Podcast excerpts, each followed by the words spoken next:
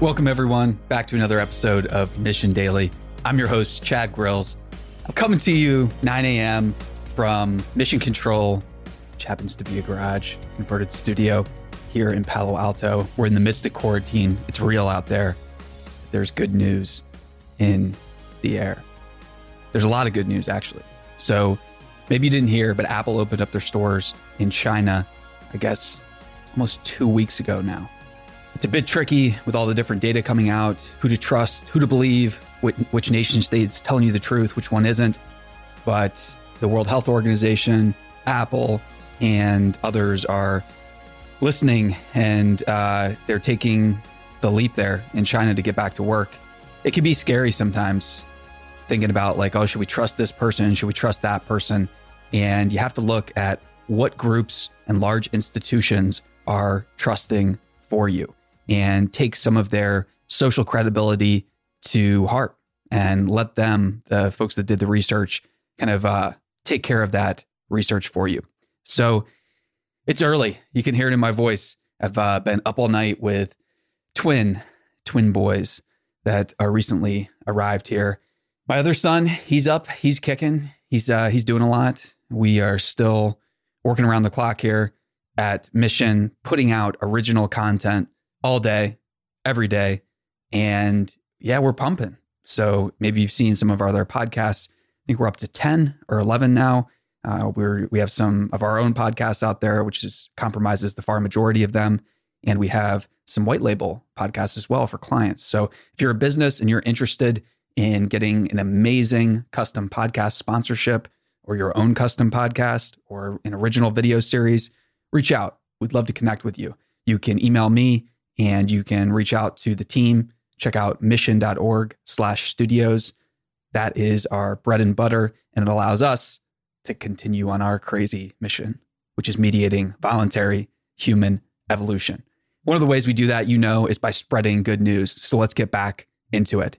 In Sweden, there's been no lockdown, there has been no aggressive testing, and the number of new deaths on March 30th were five and that's down from a high of 28. Now, remember earlier we talked uh, about Dr. Michael Levitt, who is a biophysicist at Stanford University. Back in January, Dr. Levitt noticed that the rate of new infections compared to the general populace, the total amount of people that could be infected or exposed to the virus, was dwindling, in addition to the death rate in several places starting to fall.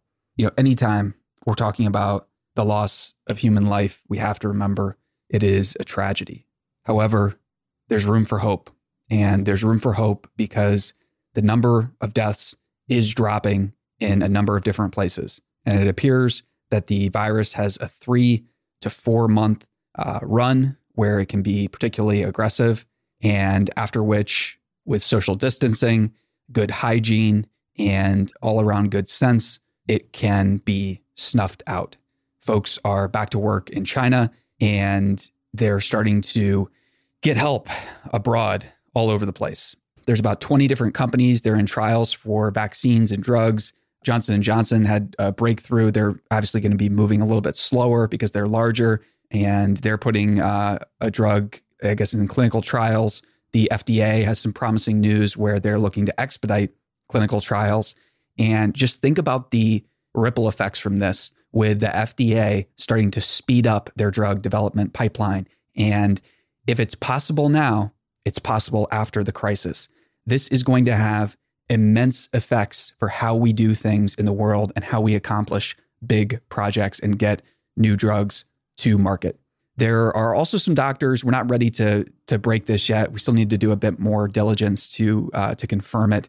Um, but there's an interesting doctor out of New York who is created his own stack for treatment. And supposedly he and some some sources have vetted him. I don't think it's uh, it's 100% ready to share yet, but he's created his own stack of treatment that he's administered to supposedly around 700 patients, none of whom have died. And the treatment stack is generally very affordable. And some of this stack has been confirmed by a number of different people. Maybe you've heard of uh, hydrochloroquine. I think that's it. But the Novartis CEO says that the studies in animals uh, using this just kills the virus. So this is really promising stuff, and we need to reduce that global death toll. So if you hear somebody spreading doom and gloom today, remember there are a lot of people that are just not listening to this heads down and you know in the trenches or in the uh, in the midst of the pandemic that are just doing work. Also, yesterday in the United States, the number of new deaths and number of new cases is down from the day before. There is no more exponential growth. This is incredibly, incredibly uh, promising. There's a lot of really smart folks that think April 15th is going to be the peak of this. And from there, it should stabilize and get better much more quickly. That is some good news out there from the pandemic. So, what else? What other good news is going on? You know, this morning I got up. It was t- I was tired, like I mentioned, and a lot, a lot is on my mind. You know, the stuff I started to share yesterday, the effects of that, and uh, getting well, and being in the MDMA assisted psychotherapy protocol that mirrors the MAPS studies uh, for PTSD has been eye opening. Uh, it's been mind expanding in just all kinds of ways that I didn't know were possible up until now. And again, this is not proselytizing for any uh, drug or specific path. This is just sharing my story. And for me, it's been transformative in, like I was saying, just very, very strange ways where it feels like you're being reborn. And indeed, you are because you're getting access to your brain for the first time. You're getting access to trust and this concept that the world and the universe are a much, much more friendly place than we've led to believe, and then that the media uh, wants us to believe. There are a lot of people who profit by fear, and then there are a much smaller number of people who profit by hope or strategies for optimism and spreading good news and spreading ways to do more with less, which is a broad definition of technology. And when we think about technology and media in the broadest sense, you know, we are the most sophisticated pieces of technology and media uh, creators in the known universe, each of us. And when each of us can start to really embrace this power and realize that, you know, your biology is not weak. Your biology and your body is immensely strong. It's your genetics have been through God knows how many pandemics, God knows how many diseases and viruses that you don't even see because you haven't succumbed to. Your genetics are so strong that they have survived as long as they have. You can map out your genealogy if you want, but you are a survivor at the end of the day. You, your family, your tribe, the people you are holed up with in quarantine, you are all survivors just by nature of being here. There was a long, long, long road before that got us here. It was traumatic, it was rough. But now that we are here, don't dare take for granted how sophisticated and how beautiful and how wonderfully made you are. So this morning, I was pressed for time and I have been getting into a little bit of a stretching, yoga, free movement type routine each morning and I'm breaking out of the the chrysalis of I guess the gym routine might be a good way of uh, describing it. Where I used to go to the gym quite a bit. However, it, it was always something that I, I liked. You know, I love working out, but there was something missing about it. Right? There was something that was that felt artificial and just hyper tracked where you know you're going to these different stations and getting different weights and it's the same thing every single time and that's just a good reminder that you need to spice up your routine. You need to get out of habits sometimes. There's so much content online about habits and how you need to get your habits going. And sometimes you do. Sometimes you need an anchor in your day to uh, get your day started, and you need to have some familiar things to help you ease into the day. But the longer I live, the longer I see similarities between good habits and the people that develop them, and complete addicts. Now, This might be into dangerous territory, but arguably, you know, from my point of view, humans are just addicts. We're all addicts and we addict to all kinds of different behaviors and substances, and they become a part of our daily routine for better or for worse. And it can be difficult to shake this up. But when you start to shake things up and go from that tracked approach to a free movement type of approach where you're breathing and you're in your body and you're not worried like you are at the gym about who's watching, about how you look, about how you come across, that's where magic can happen. That's where ideas that you didn't know you had and a person that you didn't know you could become starts to emerge. Not all at once, right? But that's where you can start to see glimmers of who you might be in the the absence of the critiques and the what you should do and what has been laid out for you to do at places like the gym. That's where you can start to embrace the wisdom of your own body by moving and seeing how different stretches feel. It's so great to be in a yoga class or take a dance class or something like that and uh, you know get outside your comfort zone get moving a bit get the blood pumping but what's even better i've found is free movement and starting to follow your breath and just do what feels good to your body oftentimes you'll find yourself working into a problem area that you've had, whether it's, you know, tightness in your neck or your back. And uh, just this morning was a perfect example. I'd had just a lot of shoulder pain, a lot of back pain from laying on my side, trying to trying to feed slash keep the uh, the boys comfortable and the, tw- the twins from crying, holding them in, you know this certain way, and it was doing a number on my shoulder and back. And through the stretching, I was able to find this kind of uh, on my tiptoes type uh, stretch where, you know, it's not a yoga move. It doesn't have a name, but I just got into this groove where I just, you know, busted out 50, 60 of them. And I started to feel much better. It's a new move. In a sense, it's it's like art. You're creating something brand new and you're creating it for you. You're creating it for your specific situation that you're at that day. In psychotherapy and in the the journey and the road I'm on, there's this concept called the inner healer. And it's the best way that doctors and psychologists and psychiatrists who have been working with what they would call and I would call real medicine name this voice and this presence that we all have in our bodies that can come online through correct therapy and treatments. And that is the inner healer and they refer to this this voice and this presence and this knowing uh, and this intuition as the inner healer because people generally start healing themselves when they get the right therapy and the right treatment, the right mediation to their challenges. And they found this time and time again. I couldn't help but notice as I was going through that practice today how that's becoming true in my own life.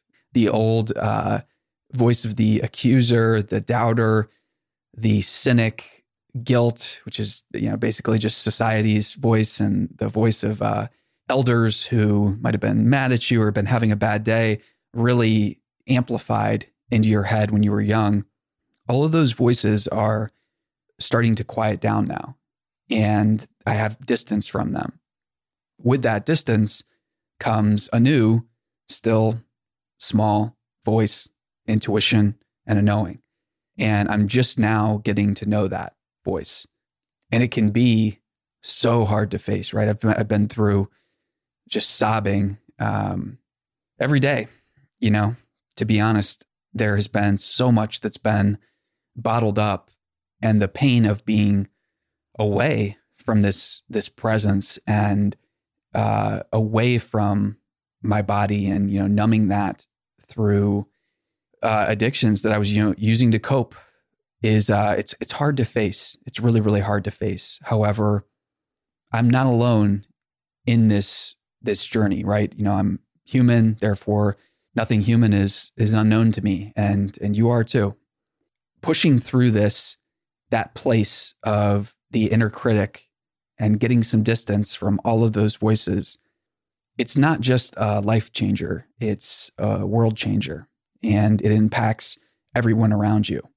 And so the good news today is to breathe and follow your breath and move.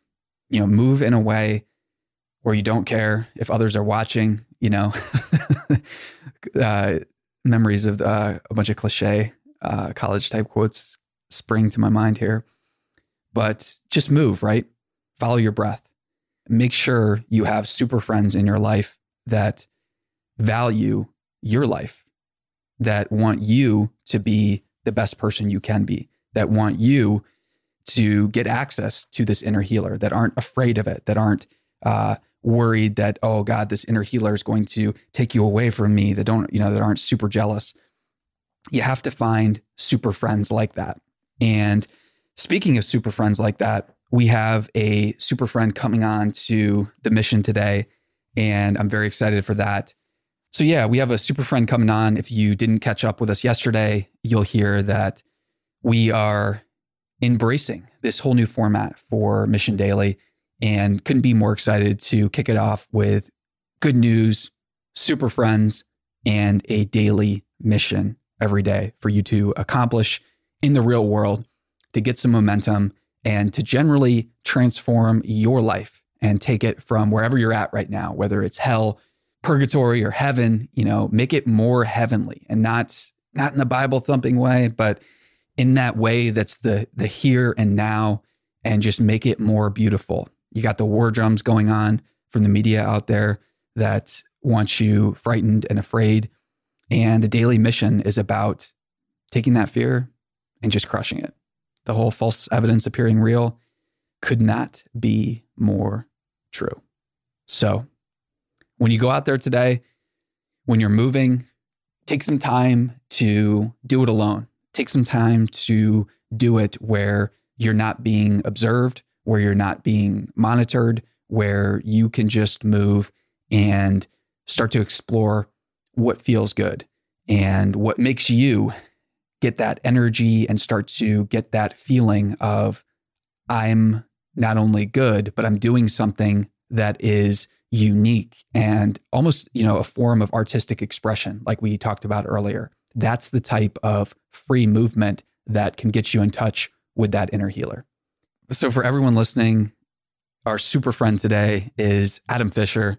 And Adam's been a guest of the show on before. But for those that don't know, Adam is our, let's just call it, you know, source and connection to the Silicon Valley underground. Adam, is that fair to say? Yeah, that's uh that's who I like uh I like the best is the the real the real fringes, the real underground, because they tend to have the most radical ideas, which sometimes, sometimes not, just roar out of nowhere and, and, and capture the public imagination. So yeah, I like to be first with the interviews of those guys. And I also just like them as people, you know. Yeah. And you've I mean you've chronicled a lot of this. So like this isn't just like an amateurish hobby. This is uh the type of pursuit that leads you to get 10 million transcribed words from interviews and compile them into the tomb I'm holding, Valley of Genius, which is your first book. That's awesome. Um, when you were first starting to get into this scene, Adam, you know, did, did it feel like a scene or did it just feel like a counterculture movement? Uh, did it feel like a, the new counterculture that, you know, was emerging post 60s and, and, uh, you know, late 70s? Um, what was the, what were the early origins of the Silicon Valley Underground like? Well, I mean, basically, the Silicon Valley is is Silicon Valley because of this confluence of the two kind of major cultures that are perhaps subcultures in in the Bay Area. One is the hippie subculture, which kind of everybody knows about, but it's it's um, just part of a larger kind of cultural strand in Bay Area history that, that you know San Francisco is a young kind of city and it was always on the fringes of the known world and uh, always had kind of a free thinking mindset, typical of port cities, um, where there's lots of new ideas coming along with the new people. And then there's uh, this other culture, which I think everybody is now aware of, the technical culture, you know, radiating out of kind of the great universities here, Stanford, but also Berkeley and even even some of the state schools. You know, uh, and the and the great kind of mystery for the historians or the big thinkers is, you know, why Silicon Valley? Why why not Boston? Why not Texas? Those are you know also uh, hotbeds of computer design and programming. Texas Instruments was an early calculator maker, and all the calculators were coming out of Texas. And then, of course, the the Northeast, where you've got MIT, but you also have um, IBM's headquarters, and Bell Labs is up there in the Northeast, and a lot of the mini computer makers, as well as the early mainframe makers, were out of there. So why Silicon Valley? And, and I think my thesis and the emerging consensus is there's a lot of reasons, but one of the main reasons is because only in the Bay Area do you have this kind of crossing of the what I'll just call the counterculture and the technical culture. And then you get the technical know-how and the wizardry plus the free thinkers who feel empowered just to do their own thing. Um, and and that's and that's where the in- innovation comes from and the money follows the innovation and then the power follows that. And that's why silicon valley is so dominant today yeah with all its uh, warts and faults or bugs you know the more i get close to the bugs or those proverbial bugs that the outside culture or media might uh, label silicon valley as having the more I start to see them as features. And there's certainly some bugs uh, that are very challenging out here, whether it's uh, housing costs or things like that. But it's and it's so hard to even talk about this stuff. But those pressures really breed a type of ingenuity and um, really a, like a spirit of rebellion and uh, toughness, right, and grit that want to solve these challenges. And thankfully there are so many great people that are working to solve them. However when i got out here it wasn't just a little culture shock. It was uh, it was a lot of culture shock. And i uh, quickly got involved in the fringes which to me it, it didn't feel like the fringes it just felt like i was following the thread of uh, what i was interested in and i just quickly discovered how much more there was to explore in the world and how many people out here just were not like anyone I had ever met in in DC. And there I had caricatures of many of these people in my head, folks that I had read about or knew about or kind of like admired. However, these caricatures were exposed as such when I got to meet some of them and get involved in these worlds. And when we say like Silicon Valley, like underground, you know, it can seem a little bit dark or uh, sketchy or scary. And indeed, parts of it are. However, a lot of these uh, these areas and uh, folks and circles are um, bright. I would just describe them as some of the most welcoming environments that I've ever experienced in terms like of not feeling any judgment and indeed there not being any judgment because that is what suppresses the emergence of uh, new ideas or new memes that are going to spread and kind of capture the the collective imagination. So I don't know what you uh, what you want to make of that long-winded nowhere rant, but yeah. well, I'm glad you're finding that. Um, I'm I'm of course didn't come to Silicon Valley. I'm a native of Silicon Valley, so I kind of grew up in the culture. So of course I like it. Of course I find it welcoming. Like I'm, you know, I I grew up here. You know, my thesis is, you know, given your experience and my sense and other people's experience is that really Silicon Valley is deeply misunderstood. You know, I'm also kind of a card carrying member of the media elite. I worked for top magazines for a long time, including Wired, but also including New York Magazine.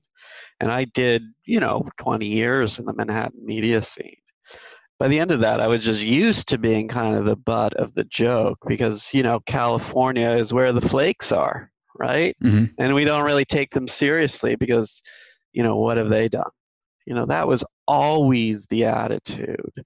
Um, it was always a little skeptical. It was always, um, you know, a little dismissive, a little condescending. You know, maybe maybe not too much, but that under undercurrent was there. And of course, that all changed with the rise of social media. Um, social media as as and innovative forms like hey podcasts have pretty much trounced the traditional media in the marketplace. It certainly has lowered not just the status but the incomes of almost every journalist out there. And suddenly the media couldn't just dismiss silicon valley any, anymore and went in for a much more critical take I think uh, a lot of that criticism is justified. There's a lot of things, as you said, to criticize about right the new, not just the new media landscape, but um, the kind of new technological regime we find ourselves in, and, and power always needs to be examined carefully.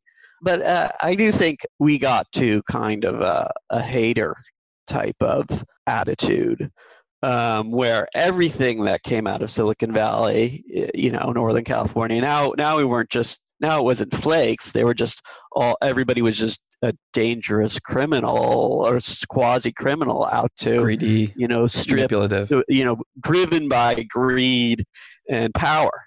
And well, you know, some of that is undoubtedly true, but um, what I saw was like a kind of a, a weird dark mirror to kind of Manhattan, the, the obsessions that I saw in Manhattan. Another, uh, uh, you know, an obsession with money, power, and frankly, status. And so it was r- really more of an illusion than anything else. Um, now, I think similarly, there was always the search for the real, you know, the king of Silicon Valley. For a while, it was you know Steve Jobs when Silicon Valley could do no wrong, and then and then it became like the evil, the dark king, the dark prince of Silicon Valley. That's Peter Thiel, and you know, just a rotating cast of evil characters. I mean, and, and it's, it's not just the media that was doing this. Trump was doing this too um, when he's kind of going after Bezos and threatening kind of Google. Um, Bezos, of course, is not exactly Silicon Valley, but still, the point it's these West Coast, uh, new West Coast, new money elites basically that that's being attacked, and and even in that, I saw Manhattan and Manhattan-bred people like Trump really looking for something that really didn't exist in Silicon Valley, but did exist in Manhattan. Manhattan is yeah literally a spoke and hub kind of thing. Everybody goes into the one or two or really three power centers in Manhattan and then goes out. And it was it's very hierarchical, at least in in, in American terms. Whereas Silicon Valley itself, there is no king of Silicon Valley because it's it's not a hub in spoke kind of system. It is a network system.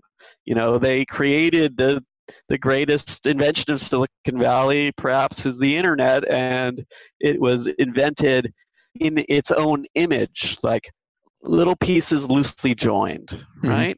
So, again, a total misperception to even try to figure out who the, the king of Silicon Valley is or the evil genius in Silicon Valley is is wrong. There's many and they all interact in, in a regular, in a fairly egalitarian uh, way, um, at least the elite does.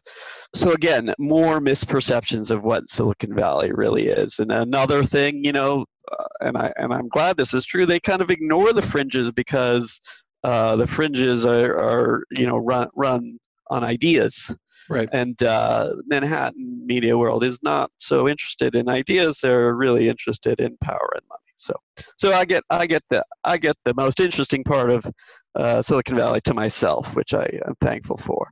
Um, finally, I'll say I think the pendulum is swinging back. Like here we are in the middle of this, you know, the worst crisis in the last 50 years, and the reason we can function, those of us who can still work, the reason we can still work is because of things Silicon Valley built. Okay. And it is, you know, almost single handedly holding up kind of civilization and the economy right now.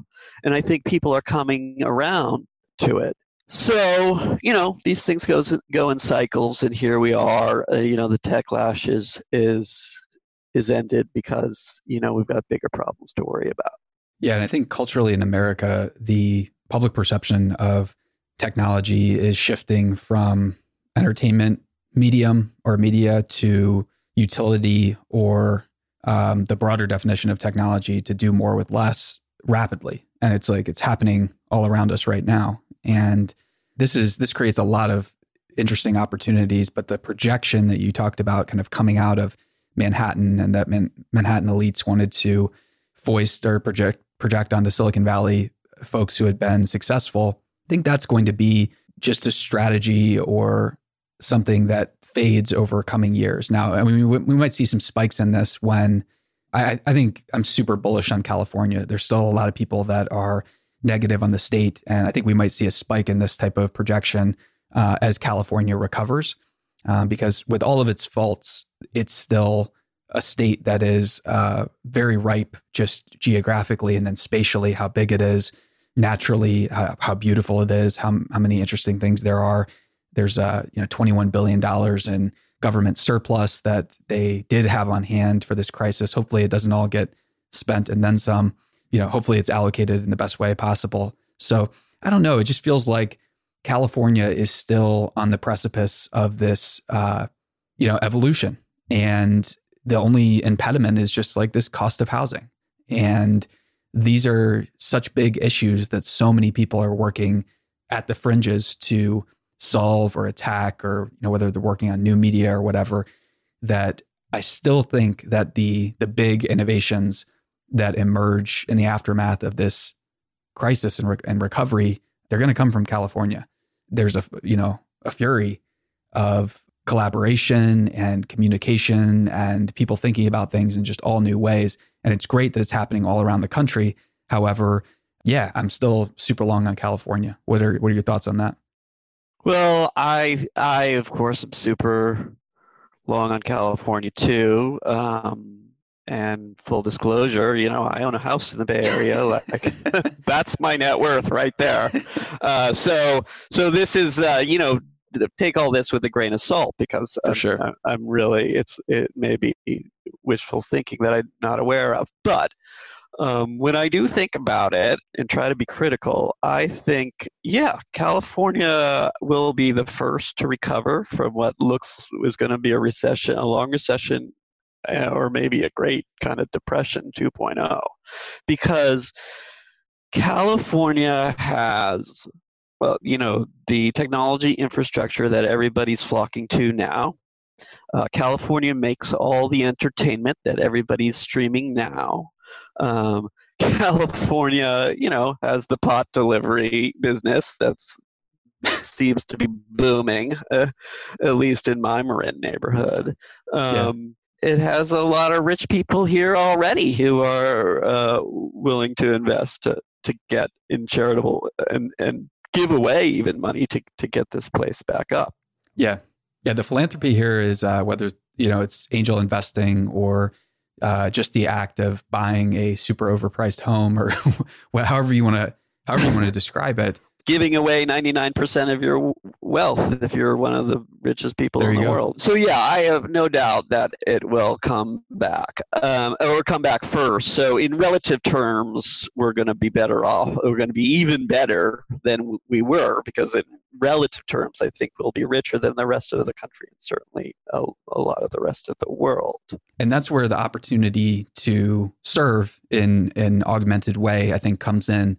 And that, that's what is uh, I think really, really exciting. Like, you know, we're not, I, I'm actually, I'm super long on America as a whole. And just, you know, I think all the states are these microcosms of experimentation. And we, we have a lot, a lot going for us still that is, uh, it's going to be interesting to see what happens with how other states kind of, you know, fit into their own uniqueness and uh, start working to, uh, to serve and to help. Because, yeah, I think America will be the first country that recovers in mass and uh, there's going to be a lot of other folks out there that are hurting and that need our help.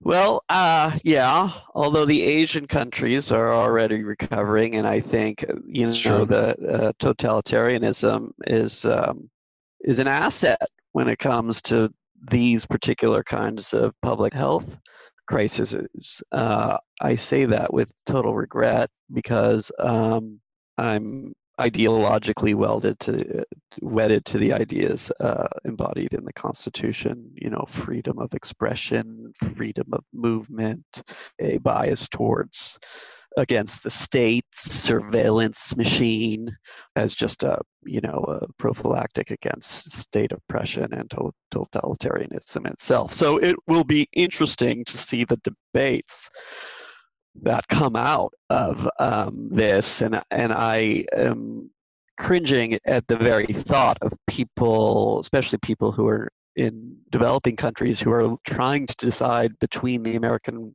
you know, Western model and say the the Chinese model of kind of you know managed type capitalism within a kind of autocratic framework. Um, I hope that um, you know the relatively quick recovery of the Asian countries is not going to affect decision makings in those countries about what path to choose. But I, I, am sure it will. Um, the question is for how long, and I think you know the the technology, at least the theor- the mathematical theoretical basis for doing totally anon- anonymous mass surveillance so that you can do contact tracing and preserve uh, freedoms is is um, is well established. I mean, it's, it's cryptography. It's it's what, what essentially the, same math that powers Bitcoin. So um, I would hope that Google and Apple are the you know the smarter people there are thinking about how to build this right now and maybe even building it. I think they are. I was talking to a researcher from uh, Microsoft's blockchain uh, division, and uh, yeah, I think the the folks there are ideologically welded to a lot of the similar concepts that you described, uh, especially in the hardcore engineering domains. Yeah, I have found uh, that many of them, many of them are.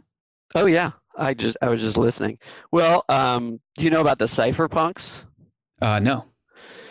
So cypherpunks, um, the first um, great stories in Wired. It may have been in the second magazine, first or second issue was about the cypherpunks. Sure. And that was, um, you know, that's a takeoff on the word cyberpunk, which was like the cool science fiction genre in the 90s that kind of predicted online everything. But the cypherpunks were these kind of crypto and encryption scientists kind of turned advocates who realized that what they what they had created their their cryptography that they had created you know could be used to kind of promote privacy so for example they said what if you could give uh, your driver's license to the cop who pulled you over and the only thing that they could figure out that to, to check you hmm. because of the way everything is encrypted the the cop would only know whether you were licensed to drive or not would not know anything else about you right? And this is this is kind of an application of public cryptography okay? So you know if you had a subpoena or you know reasonable suspicion to ask a specific question you could you could essentially query a database and get the answer without revealing any other information. Sure. So if you could apply the same principle to kind of contact tracing, right? Let's say you came down with, you know, you're infected by the coronavirus, the contact tracer comes to you and said, hey, we want to just see all your um, your total history of where you traveled because of your phone. Um, but I would be more comfortable with turning that over if there was a scheme in place that only the data that is truly valuable right was was given to the authorities or maybe it's even you know uh, you could see a typhoid mary situation um, where you have to subpoena the person because um, you know typhoid mary was basically deliberately spreading typhoid because she was a carrier. And you could you could see you could take this information without really, you know, you could have that balance between privacy and contact tracing with this technology. Yeah, that's really interesting. And that uh the type of middle way is uh yeah, always a always a good strategy. Yeah. And so that whole the whole cypherpunk thing was essentially squashed um, by 9/11, hmm. by the way, which is why we haven't heard heard about it for you know 20 years, 25 years. Wow. But I think uh, I think these ideas are going to come back because we're going to soon find ourselves in a debate like, well, how much information should the health public health authorities have about us? Should they have everything like they have in China? Yeah. And I, I think the answer is going to be no, especially if there's a technical solution that's already kind of been invented. I mean, it hasn't been implemented, but the math has been invented to to be able to balance that. So if we quickly, if Silicon Valley is able to quickly build these kind of tools and prove that they work, you know, maybe we won't be in a situation where these the developing worlds, which are are, are now choosing a path, say say yes to authoritarianism and Right. Because if we get easier options out there, um, that's what's going to get copied. Yeah, copied the quickest. Yeah, I don't know if it's an easier option. I think totalitarianism is the easy option. um, but it, it but, but, it's a uh, sophist- it's a more sophisticated. It's an option that preserves you know preserves both freedom and safety. Yeah, yeah, definitely. And um, yeah, preserving freedom and safety. That's uh, the path that we want to take, even if it's more difficult initially. Yeah. I don't want an either or, or world, like either. Oh no, you know. No, yeah. Anytime you think it's either or, it's uh, yeah, fallacy. There's typically many, many options that we do not see, which brings us to the final segment of the show. Adam, the final segment is the daily mission, and the daily mission that I would offer to everyone listening out there is to publicly acknowledge someone in your life that has helped you keep or save or maybe reinvent your own life. So, would like to publicly acknowledge you, sir. Uh, thanks for being there when I was in a very, very dark place. And uh, yeah, I, uh, acknowledge you. Thanks, man. You're welcome. And yeah, thanks for joining us today. Thanks for being the uh, the this first uh, super friend that we've had on Mission Daily, and that is uh, it's uh, no small no small accolade. So the Super Friends uh, title belt will be in the mail, and you can protect your title however you see fit. Hey, thanks. And I'm gonna go. Uh, I'm gonna go in, implement my daily mission. That's a that's a great one. Thank you. Awesome. All right. Talk to you soon, Adam. Bye bye. Later. All right. For everyone listening, thanks so much. It's been a blast to get into this new format. A little bit slow. Thanks for bearing with us as we find our footing. I am so glad to have you here. So glad that you joined us. And remember, whether you're implementing some of the good news or maybe some of the stuff you're looking into it more that Adam was sharing, or you're getting into your daily mission today, have hope, have faith. It is a bright world out there, and humanity is on the rise. And no matter where you fall, if you're bullish on America, if you're not, it doesn't really matter. We're on a mission to save the world and mediate voluntary human evolution and flourishing. So when you subscribe to Mission Daily, you'll join us on that mission. Smash the subscribe button, get our daily newsletter at mission.org. And if you're a business and you want a custom podcast or an original video series, if you want original content that is mission driven to the core, get at us at mission.org slash studios or email me, chad at mission.org. Love you all. Take care. Talk soon.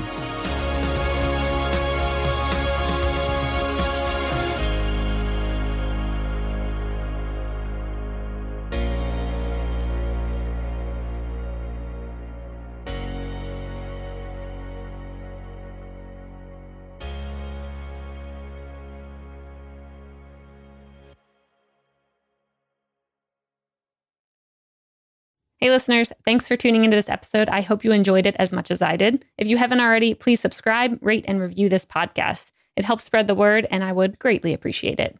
See you next time.